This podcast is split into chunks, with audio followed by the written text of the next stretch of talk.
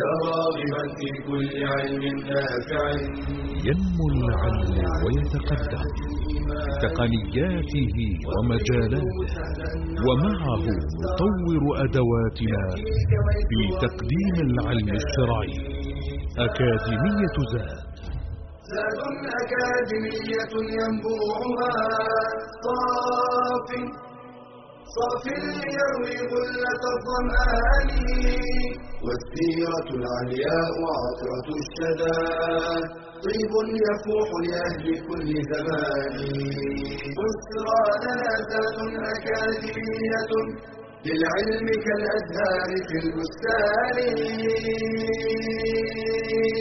الحمد لله والصلاة والسلام على رسول الله وعلى آله وصحبه ومن والاه. أرحب بإخواني وأخواتي من طلاب العلم في هذا اللقاء الثاني من دراسة السيرة النبوية على صاحبها أفضل الصلاة وأتم التسليم كنا في اللقاء الماضي الأول قد أشرنا إلى أهمية دراسة السيرة النبوية وإلى بعض المصادر المهمة التي يمكن أن يرجع إليها الإنسان في دراسة السيرة النبوية اليوم نتحدث بإذن الله تعالى عن نسبه صلى الله عليه وسلم وعن مولده عليه الصلاة والسلام.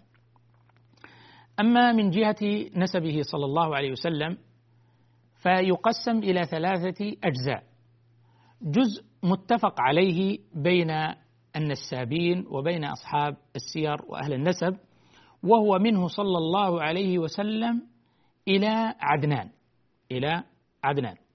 والجزء الثاني من نسبه صلى الله عليه وآله وسلم من بعد عدنان إلى إبراهيم عليه السلام فهذا فيه خلاف كثير. والجزء الثالث من إبراهيم عليه السلام إلى آدم عليه السلام وهذا ليس فيه ما يمكن أن يركن إليه بسند يمكن الاطمئنان إليه. وهو صلى الله عليه وسلم هو محمد ابن عبد الله ابن عبد المطلب ابن هاشم ابن عبد مناف ابن قصي ابن كلاب ابن مرة ابن كعب ابن لؤي ابن غالب ابن فهر ابن مالك ابن النضر ابن كنانة ابن خزيمة ابن مدركة ابن إلياس ابن مضر ابن نزار ابن معد ابن عدنان. وعدنان هذا من سلالة إسماعيل عليه السلام. وليس ابنا مباشرا لإسماعيل عليه السلام. عدنان من سلالة إسماعيل عليه السلام. فرسول الله صلى الله عليه وسلم خيار من خيار من خيار ونسبه صلى الله عليه وسلم من أشرف الأنساب بل أشرفها عليه الصلاة والسلام طهارة وزكاء ورفعة. ففي الحديث الذي رواه مسلم عن واتل بن الأسقع أن رسول الله صلى الله عليه وسلم قال إن الله اصطفى كنانة من ولد إسماعيل. اصطفى كنانة من ولد إسماعيل. واصطفى قريشا من كنانة. واصطفى من قريش بني هاشم. واصطفاني من بني هاشم. فهو صلى الله عليه وسلم المصطفى خيار من خيار من خيار من خيار. فهو من خيرة خلق الله عليه الصلاة وأفضل التسليم. لما هرقل عظيم الروم التقى بأبي سفيان في فترة الصلح صلح الحديبي سأل هرقل أبا سفيان عن النبي صلى الله عليه وسلم سأله عدة أسئلة. وكان من جملة هذه الأسئلة هل هو فيكم؟ كيف نسبه فيكم؟ سأل عن نسبه. فقال أبو سفيان هو فينا ذو نسب. هو فينا ذو نسب يعني صاحب نسب عريق ومكانة رفيعة وهذا من حكمة الله وتدبير الله عز وجل واختياره واصطفائه لنبيه أن أختاره مصطفى مختار من خيرة الأنساب والأصلاب. وكان من زواج صحيح ونكاح صحيح ليس من سفاح. وكانت قبيلته من أعرق القبائل وامتد بالنسب من جهة والده ومن جهة أمه إلى خير الأنساب والأعراق. ولا يوجد على كثرة أعدائه صلى الله عليه وسلم الذين يريدون أن يطعنوا في سنته ويطعنوا في دينه ويطعنوا في سيرته إلا أنه لم يحفظ من واحد منهم أنه طعن في نسبه الشريف عليه الصلاة والسلام. فقد اختاره الله واصطفاه واجتباه ونظر إلى قلوب العباد فرأى أن هذا القلب هو أطهرها وأنقاها وأرقاها وأنقاها فاختاره لرسالته صلى الله عليه وآله وسلم. وفي عراقة النسب أن الإنسان حينما جاء هذا النبي الكريم يدعو إلى رسالة الله ويدعو الناس إلى أن يؤمنوا به أنه النبي الرسول. فلو لم يكن من ذي نسب لقالوا أنه يرجو مكانة عالية أو رفيعة فلذلك يدعو إلى هذه الرسالة وإلى هذه النبوة. فكان من خير البيوت ومن خير الناس صلى الله عليه وسلم بل خيرهم. فكان هذا من تدبير الله تعالى واصطفائه أن اختار هذا النبي الكريم وهذه وهذا النسب الشريف العظيم لنبيه صلى الله عليه وآله وسلم. أبوه أي أبو النبي صلى الله عليه وسلم هو عبد الله بن عبد المطلب وكان من أجمل شباب قريش وكان من أحب أبناء عبد المطلب إليه. عبد المطلب رزق بعشرة من الأبناء وله قصة عجيبة جده عبد المطلب فإنه كان صاحب شرف وصاحب سيادة وكان يلقب بالفياض بالفياض لسخائه وكرمه. والناس إنما يسودون بأخلاقهم وآدابهم وشجاعتهم وسخائهم وكرمهم. فكان عبد المطلب رجلا سخي كثير العطاء.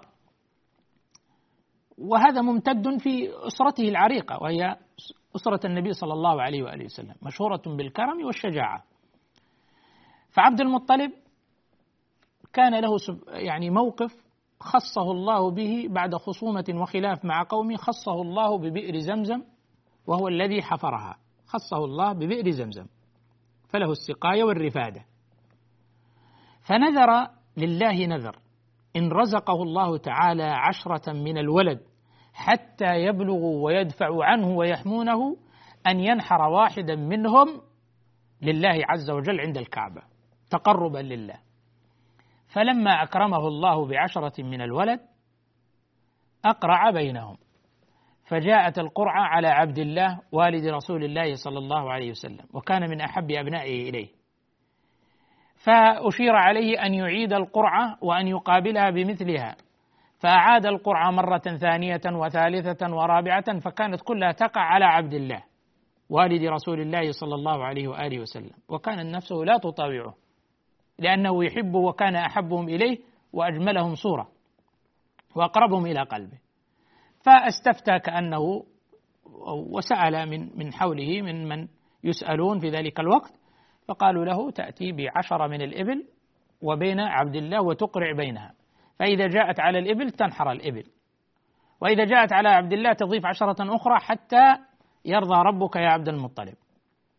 فأقرع بين عشرة من الإبل وبين عبد الله والد رسول الله صلى الله عليه وسلم فجاءت على عبد الله.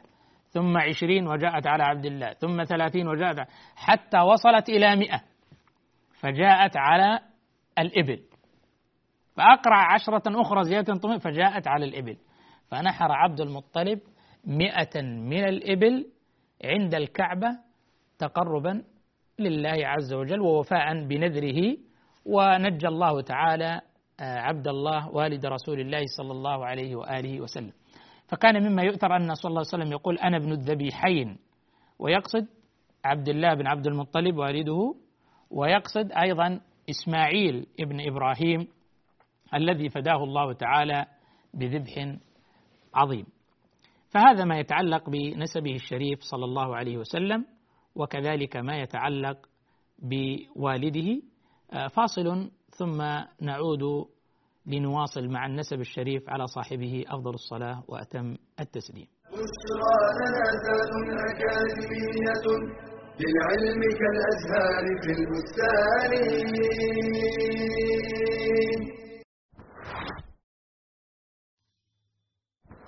هل أنت حريص على تصحيح عباداتك؟ هل ترجو أن يتقبلها الله؟ اطلب العلم إذ لا تصح العبادة إلا به. قال تعالى فاعلم أنه لا إله إلا الله واستغفر لذنبك وللمؤمنين والمؤمنات. وشرط قبول طلب العلم. الإخلاص فيه بألا تريد به إلا وجه الله. قال تعالى قل إني أمرت أن أعبد الله مخلصا له الدين. وبالإخلاص ترزق صحة الفهم وقوة الاستنباط. قال صلى الله عليه وسلم من يرد الله به خيرا يفقهه في الدين. وبالإخلاص يذعن المتعلم للحق ويقبل النقد. قال الذهبي علامة المخلص أنه إذا عوتب لا يبرئ نفسه بل يعترف ويقول رحم الله من أهدى إلي عيوبي. ويجب أن يتوفر الإخلاص في التعلم والتعليم والتأليف. قال أبو داود الطيالسي ينبغي للعالم إذا حرر كتابه أن يكون قصده بذلك. نصرة الدين لا مدحه بين الأقران لحسن التأليف. فأخلص النية وأحذر من فسادها. كطلب العلم لأجل المال والثروة أو الجاه والشهرة أو المراء والجدل فإن ذلك يفسد العمل. قال تعالى وقدمنا إلى ما عملوا من عمل فجعلناه هباء منثورا. بشرى لنا ذات أكاديمية للعلم كالأزهار في البستان.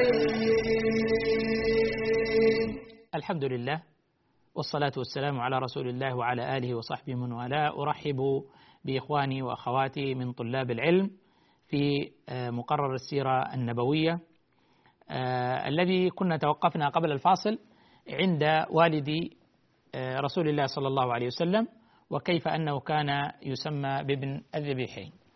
أما أمه صلى الله عليه وسلم فهي آمنة بنت وهب من بني زهرة وكانوا من خيرة الناس نسبا وأعلاهم نسبا.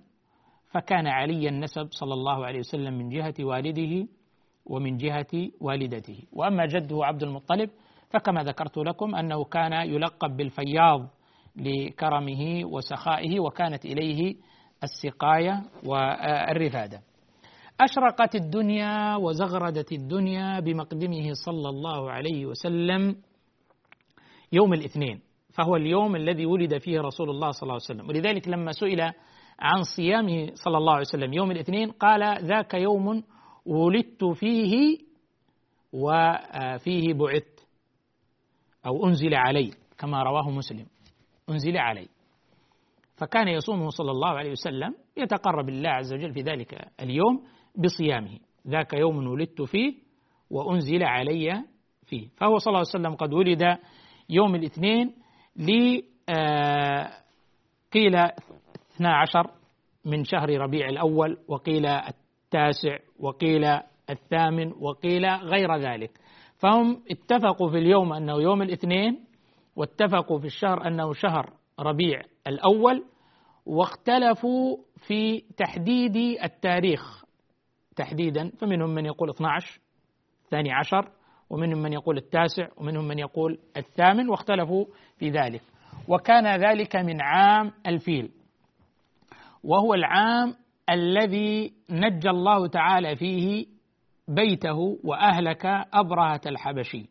في هذا العام سمي هذا العام بعام الفيل الذي كانت فيه قصة الفيل وقصة أبرهة الحبشي الذي خرج من اليمن ليهدم بيت الله. ليهدم الكعبة وجهز جيشا عظيما جيشا جرارا ثم مضى به وكل من قاومه اكتسحه وقتله حتى وصل إلى الطائف ونزل مع رجل يقال له أبو رغال ليكون دليلا لهم على بيت الله تعالى وعلى الكعبة ليهدم بيت الله تعالى. والعياذ بالله بئس الدليل وبئس العمل وبئس الشأن وبئس الحال.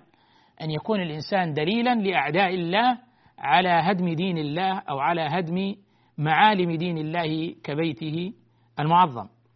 فلما وصلوا إلى مكة خرج إليه عبد المطلب وقابله إبرة أبرهة وكان عبد المطلب رجلا مهابا وجميل المحيا وتعظمه النفوس. فلما رآه أبرهة نزل عن سريره وجلس معه على البساط فأعجبه شأنه. فقال له عبد المطلب إن لي إن جنودك قد أخذوا مئة من الإبل. لي. قال جئت أهدم بيتا هو لربك وتسألني عن هذه الإبل؟ فقال أنا صاحب الإبل أو أنا رب الإبل وللبيت رب يحميه. وذلك أن عبد المطلب رأى أن قومه لا طاقة لهم بمقامة هذا الجيش وأنهم على يقين من حفظ الله تعالى لبيته فخرجوا في الجبال وتعلق عبد المطلب بأستار الكعبة يدعو الله تعالى أن يهلك هذا الطاغية وأن يحمي بيته آه، المعظم وأن يحمي هذه الكعبة. فالله تعالى تكفل بدينه وكفل وتكفل بحفظ بيته العظيم فأرسل الله تعالى عليهم طيرا أبابيل كما حكى الله تعالى في كتابه. هذه الطير كانت تحمل في منقاره وفي رجليه كان يحمل حجارة من سجيل من نار موقدة فكانت تسقط عليهم فتخرق رأسه وتخرج من أسفله فمزقتهم ودمرتهم بقدرة الله تبارك وتعالى. والله تعالى يحمي دينه ويحمي أولياءه ويحمي آه، معالم دينه ويحمي بيته سبحانه وتعالى وقد تكفل بذلك. وهذا هو البيت الأمين الذي جعله الله آمنا وكل من دخله يكون آمنا. فتكفل الله تعالى بحفظه فورد صلى الله عليه وسلم في ذلك العام. وكان هذا من تقدمة الله عز وجل له وتكريما لقومه الذين أظهر الله شأنهم. قريش أظهر الله شأنها بين القبائل لما رأوا كيف حمى الله تعالى هذا البيت فكانت لهم أيضا السيادة والمكانة بعد ذلك.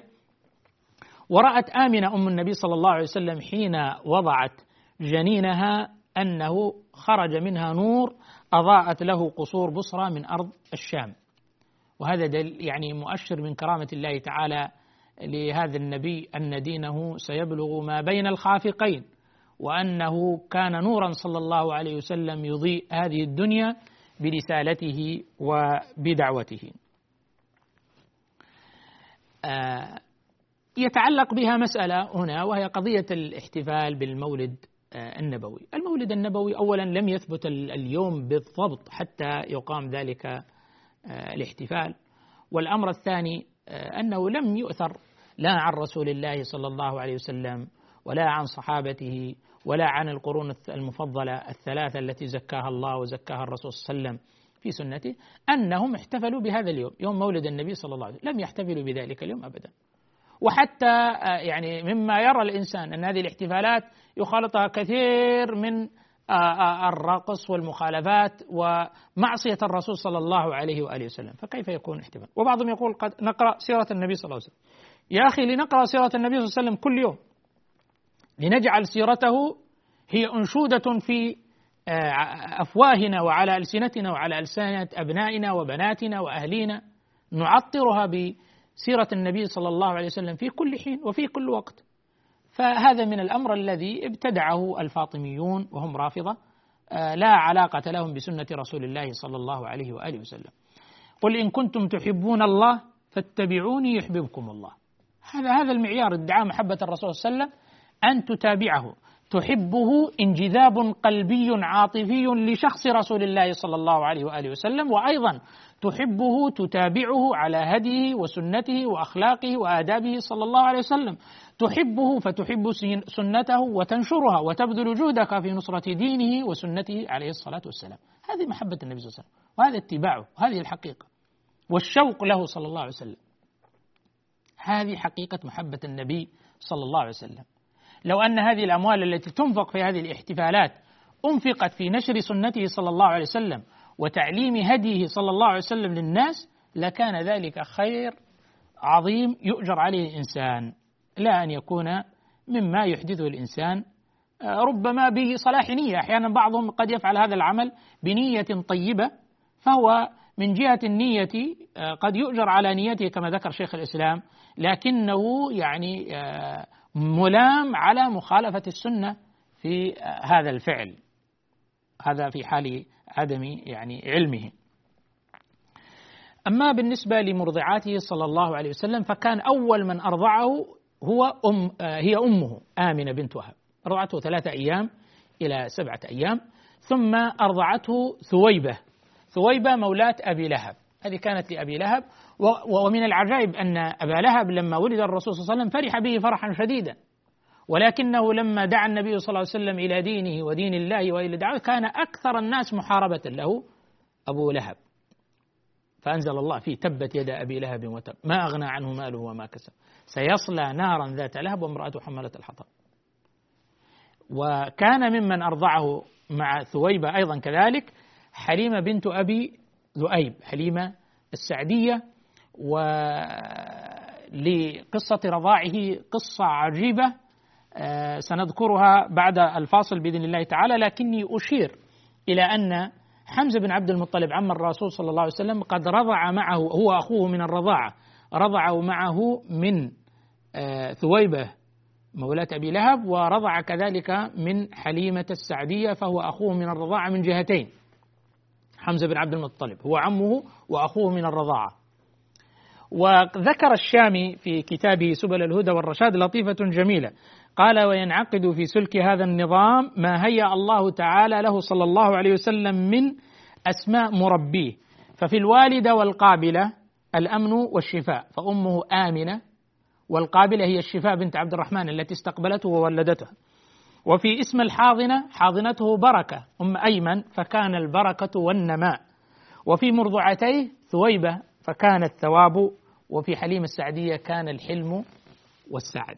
بعد الفاصل آه، نعود مرة أخرى لننهل من معين السيرة النبوية على صاحبها أفضل الصلاة وأتم التسليم. للعلم كالأزهار في البستان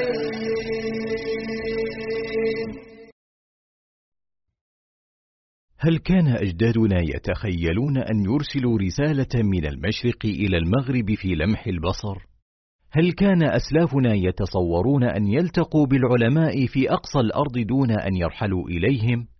إنها التقنية الحديثة، فلاستخدامها في طلب العلم ميزات، منها سرعة ويسر الوصول إلى المعلومة، وضخامة المعلومات وتنوعها، والتواصل مع العلماء حيثما كانوا، ومن ميزاتها الكبيرة تيسير طلب العلم على المعاقين وذوي الاحتياجات الخاصة، فلا غنى لطالب العلم عن الحاسوب بما عليه من مكتبات ضخمة، حيث يمكنه البحث في ألوف الكتب في ثوان معدودة.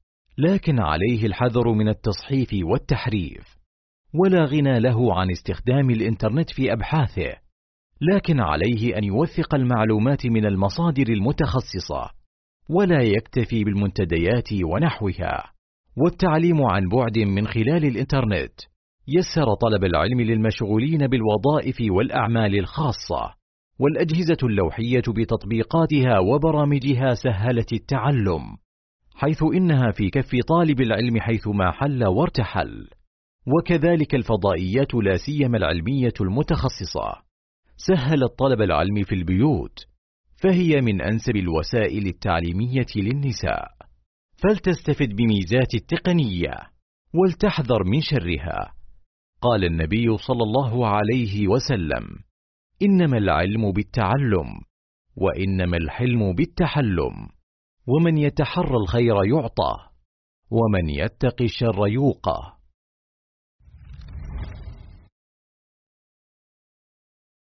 بشرى لنا أكاديمية للعلم كالأزهار في البستان الحمد لله. ذكرنا في ما قبل الفاصل ما قاله الشامي في كتابه سبل الهدى والرشاد من أن تهيئة الله سبحانه وتعالى لهذا النبي الكريم صلى الله عليه وسلم. فقال في أسماء مربيه الذين ربوه صلى الله عليه وسلم أما أمه أمه هو القابلة. الأم الذي ولدته آمنة فكان الأمن. والتي استقبلته والقابلة التي ولدتها هي الشفاء بنت عبد الرحمن فكان الأمن والشفاء صلى الله عليه وآله وسلم. وبالنسبة لحاضنته فكانت بركة أم أيمن فكان البركة والن... كانت البركة والنماء. وكان في مرضعتيه آه، ثويبة الثواب وحليم السعدية الحلم والسعد. وهذا من الفأل الحسن فإن النبي صلى الله عليه وسلم كان يحب الفأل الحسن. أما في قصة رضاعه في بني سعد عند حليمة السعدية فلها قصة عجيبة ذكرها أهل السير وهي أن حليمة تحكي عن نفسها تقول أنها خرجت مع مجموعة من النساء يطلبن آه، الرضعاء من مكة يعني حتى يستطيعوا أن يتعيشوا من خلال هذا العمل. وكان أهل مكة يعني يطلبون الرضعاء لأبنائهم بغية اللبن الطيب وكذلك تقوى أجسادهم وأن يكونون في البادية والهواء الطيب ويعتادون على الأجواء المناسبة ليكون بيئة صحية لنشأة أطفالهم. وهذا من يعني الشأن الحسن للآباء والأمهات أن يبحثوا لأبنائهم عن البيئات الطيبة التي والظروف الطيبة التي يتم فيها تنشئة أبنائهم التنشئة الصالحة الطيبة. فلما قدموا مكة كل واحدة من صويحباتها أخذت رضيعا آه، إلا هي.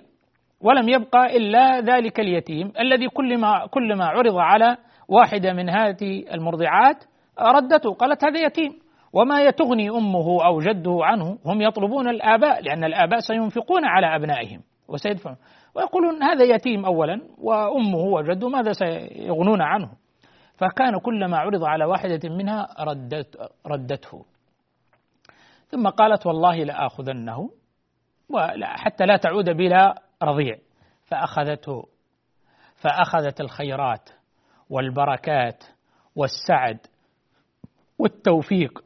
وانهالت عليها البركات وسعدوا سعادة ما مرت عليهم أيام هي أحلى ولا أسعد ولا أبرك ولا أوسع في رزقهم وحياتهم وطمأنينتهم من تلك اللحظات التي أخذوا فيها تلك النفس المباركة. حتى أن زوجها زوجها يقول لها يا حليمة والله لقد أخذت نفسا مباركة والله لقد أخذت نفسا مباركة ولعل الله أن يفسح لنا ويبارك لنا بهذا الغلام.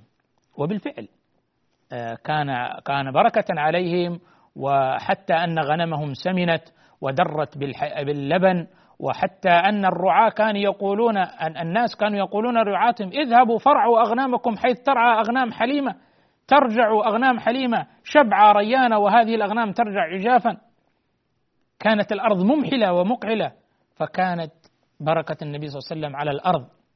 وكانت بركته في البيت وكان السكينة كان لهم غلام لا يهدأ طفل صغير لا يهدأ رضيع يبكي طول الوقت من الجوع. فدر لبنها ودر ثديها ودر بالخير واطمأن وشرب الغلام وسكنوا وحفلت الشياه وحفلت الإبل بالخير والبركات وأزرعت الأرض أنبتت الأرض ببركة مقدم النبي صلى الله عليه وسلم. فكان بركة في كل شيء صلى الله عليه وسلم منذ ولادته ودعوته ورسالته كان بركة على أمته وخيرا على أمته صلى الله عليه وآله وسلم. وفي هذا درس فائدة كبيرة لنا.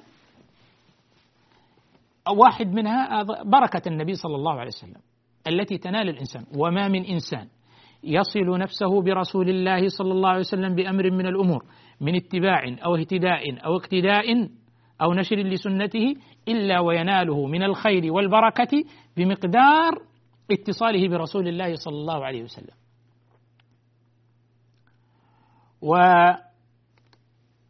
وينبغي علينا جميعا أن نعرف أن الإنسان يظن كثيرا أن هذا هو الخير له بتقديره هو ولكن الله يصرفه عنه.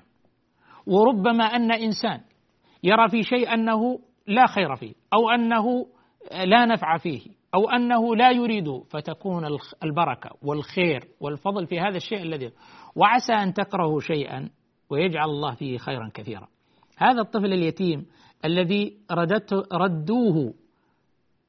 كل ما جاء على مرضعة ردته ما تقبله. تقول هذا يتيم ثم تأخذه حليم السعدي هذا من تدبير الله ومن اختيار الله لحليم السعدية أن يوفقها لأن تعود بهذا الفتى معها بهذا الغلام معها فالخير كل الخير فالذي يختاره الله سبحانه وتعالى لنا وما صرف الله تعالى عنك فلا تتبعه نفسك واعلم أن الله اختار لك ما هو خير لك وإن ظهر لك في ظاهر الأمر أن هذا ليس بخير بالنسبة لك.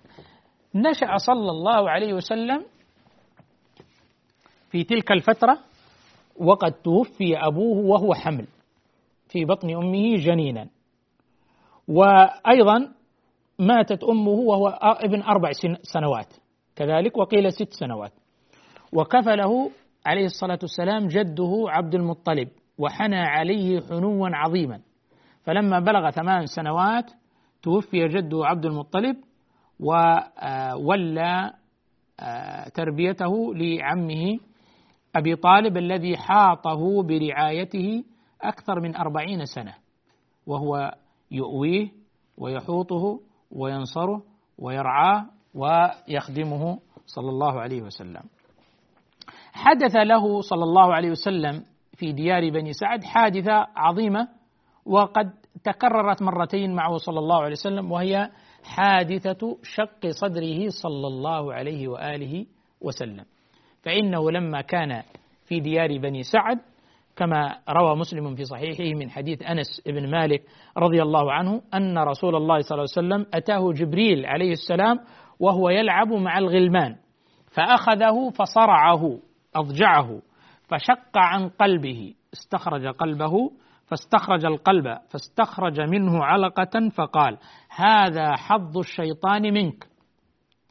أخذه وأضجعه ثم شق صدره واستخرج قلبه ثم استخرج من قلبه علقة فقال هذا حظ الشيطان منك ثم غسل قلبه في طست من ذهب بماء زمزم ثم لأمه أي جمعه وضم بعضه إلى بعض ثم أعاده في مكانه وجاء الغلمان إلى أمه يعني التي أرضعته وهي حليمة ويقولون إن محمدا قد قتل لما رأوا ما فعل به فاستقبلوه. أي استقبلوا النبي صلى الله عليه وسلم وهو عائد إليهم وهو منتقع اللون متغير اللون صلى الله عليه وسلم. قال أنس وكنت أرى أثر ذلك المخيط في صدره في صدره صلى الله عليه وسلم ذلك المخيط بعد أن خاطه. وهذه معجزة هذه معجزة نحن نؤمن بها إيمانا آه، لا نشك فيه وأن هذا أمر تقبله العقول السليمة ولا إشكال فإن الله تعالى على كل شيء قدير. فإذا كان من هو دون الله تعالى من المخلوقين قد أجروا كثير من العمليات العجيبة الغريبة التي يبتكرها اليوم العقل البشري بإبداع وتوفيق وتسخير من الله سبحانه وتعالى.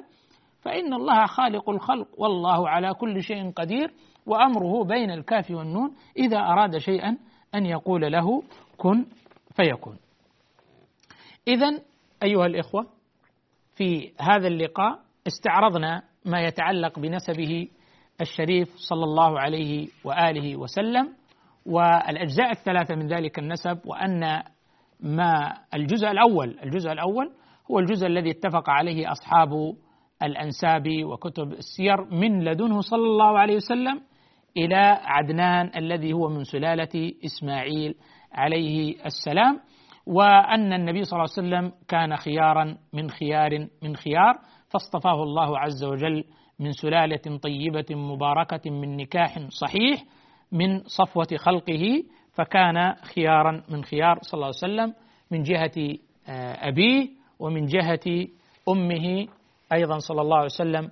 واتفاق على أن مولده كان يوم الاثنين من عام آه، الفيل ولكن كان الخلاف في تحديد اليوم من جهة من قال الثاني عشر أو التاسع أو آه، الثامن أو غير ذلك وأنه صلى الله عليه وسلم قد أرضعته أمه آه، ثلاثة أيام إلى سبع أيام ثم بعد ذلك أرضعته ثويبة وأرضعت معه عمه عمه حمزة بن عبد المطلب وكذلك حليمة السعدية أرضعته وأيضا كان حمزة بن عبد المطلب أخاه من الرضاعة من جهتين.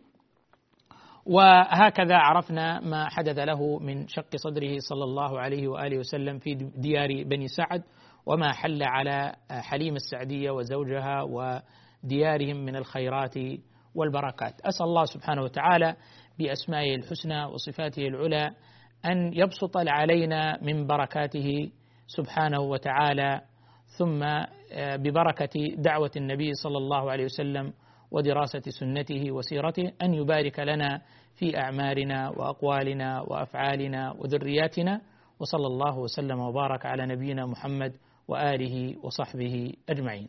تلك العلوم دروسها ميسورة في صرح علم الراس في الأركان.